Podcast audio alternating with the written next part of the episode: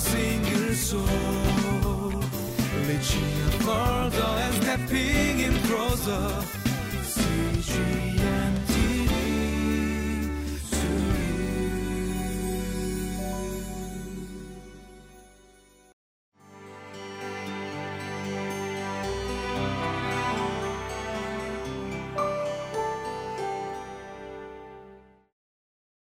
Welcome to Living Life. Do you have you ever thought about the fact that uh, the entire world is under the authority of God? The entire world is accountable to God. That includes me. That includes you. That includes the person who has never heard God. Uh, that person as well is accountable to God. And we're going to discuss today in this passage how that can be. How can the person who's in the jungle be accountable to God for their actions? How could they be accountable for their sin when they have never heard? So let's uh, look and see what the passage has to say.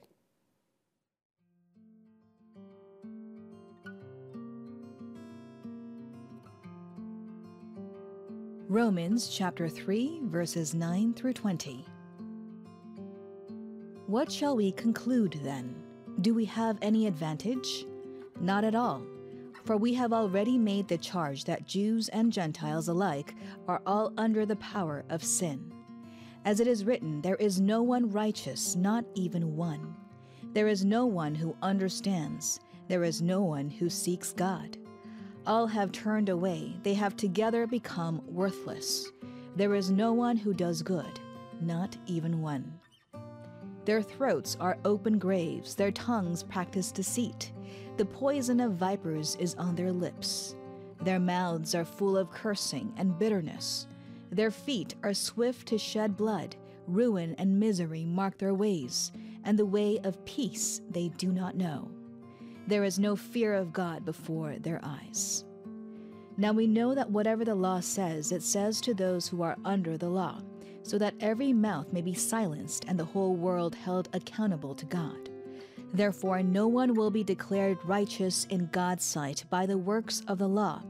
Rather, through the law, we become conscious of our sin. Welcome back to Living Life.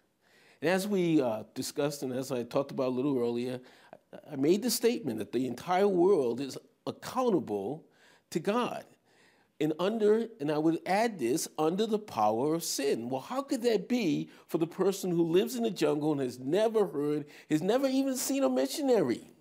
Well, let's discuss that. In this particular passage, Paul is making some concluding remarks which are actually based upon Romans chapter 1 and Romans chapter 2. So in chapter 3, where we pick up the scripture, Paul is now concluding based upon what he has already discussed in Romans 1 and 2. Well, what did he discuss in Romans 1? Well, basically, what he discussed in Romans 1 and applicable through the rest of these scriptures is he says that there's light. God has given all of us light, the entire world. What is the light he's given us? In Romans chapter 1, the light he has given us is the light of creation, the light of nature. In Romans chapter 2, the light that he gives us is the light of our conscience, the light of our morality. In Romans chapter 3, he gives us the light of Jesus Christ. Let me talk about the light in Romans 1 first. The light in Romans 1 is God says his, his invisible nature, his eternal power, uh, and glory have been clearly seen by what has been made. So when we look up and we see the heavens, we see the moon, we see the sun, we see the stars, we see what has been made, we know that there is a good and we know that there is a, a, a God who is the designer and the God who is the creator of this world. And we're responsible for that, God says, because we know, int- not intrinsically, not intuitively, but we know with our own eyes that God exists. And he says in verse uh, Romans chapter 1, 19 through 20, that God has made it plain to this world that he exists. Not only has he made it plain, but he says that the world, the consequence is that no one has an excuse not to know God.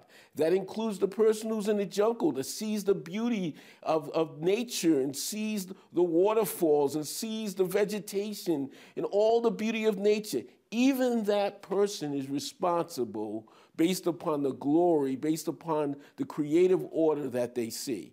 That's Romans 1. So Paul says he gives us that light. That light is a light of general revelation. And then in Romans 2, he gives us another light. What's the light in Romans 2?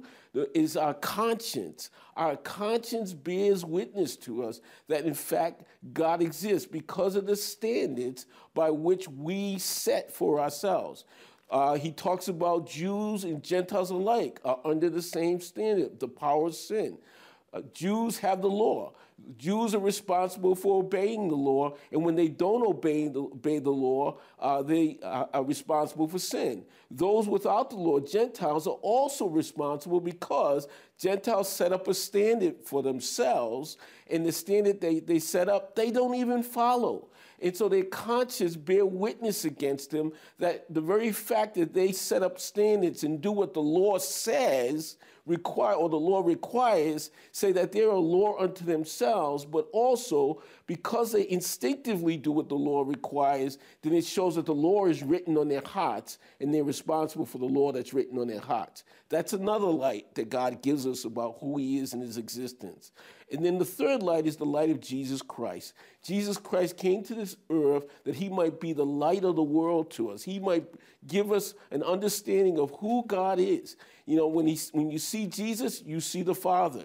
And so God has given us light through these three lights. And when Jesus, the light of Jesus Christ is what we would call special revelation. So God has given us general revelation and He's given us special revelation that we might know who He is. Well, how does that apply specifically to the passage? Paul is concluding that all the world, Gentiles and Jews, are under the power of sin and there's none righteous, no, not one. No one does good, no one understands, no one seeks God. He even talks about the fact that, uh, that the world does not know the way of peace. Not only do they not know the way of peace, but even they, they seek to shed blood, and that there's no fear of God in their eyes. Wow.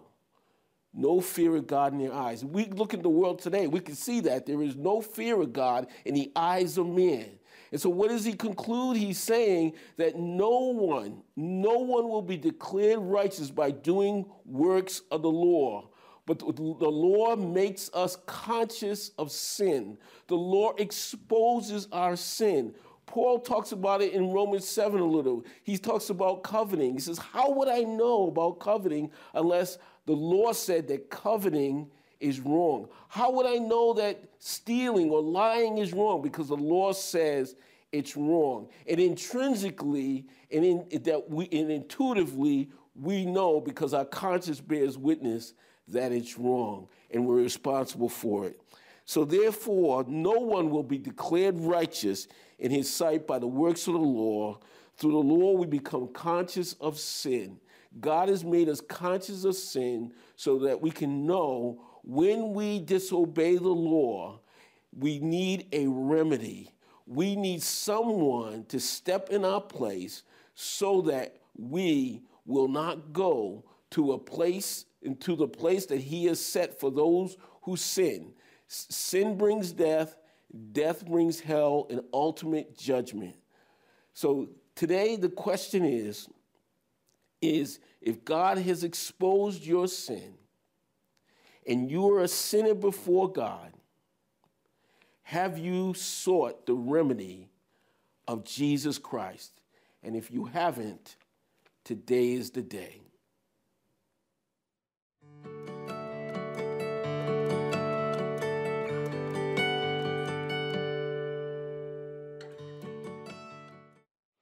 Today, in this passage, we realize that we are accountable to God. We're accountable to God for all of our sins, all of our failures, all of our shortcomings. But I have good news for you.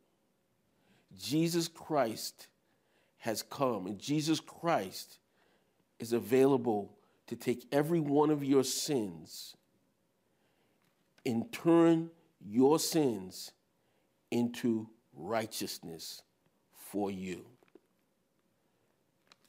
Today, as we pray, I ask that you would meditate upon him and receive him if you don't know him today. Let's pray.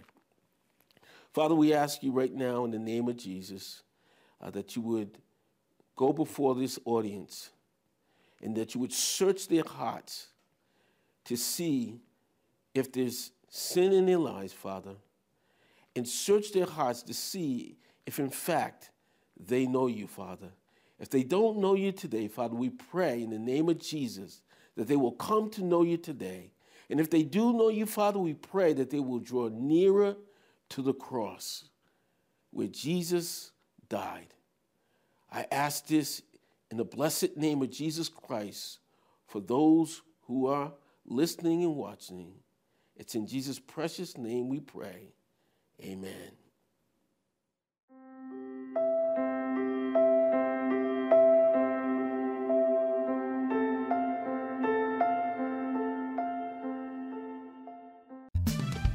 Våra singersång Reaching further and stepping in closer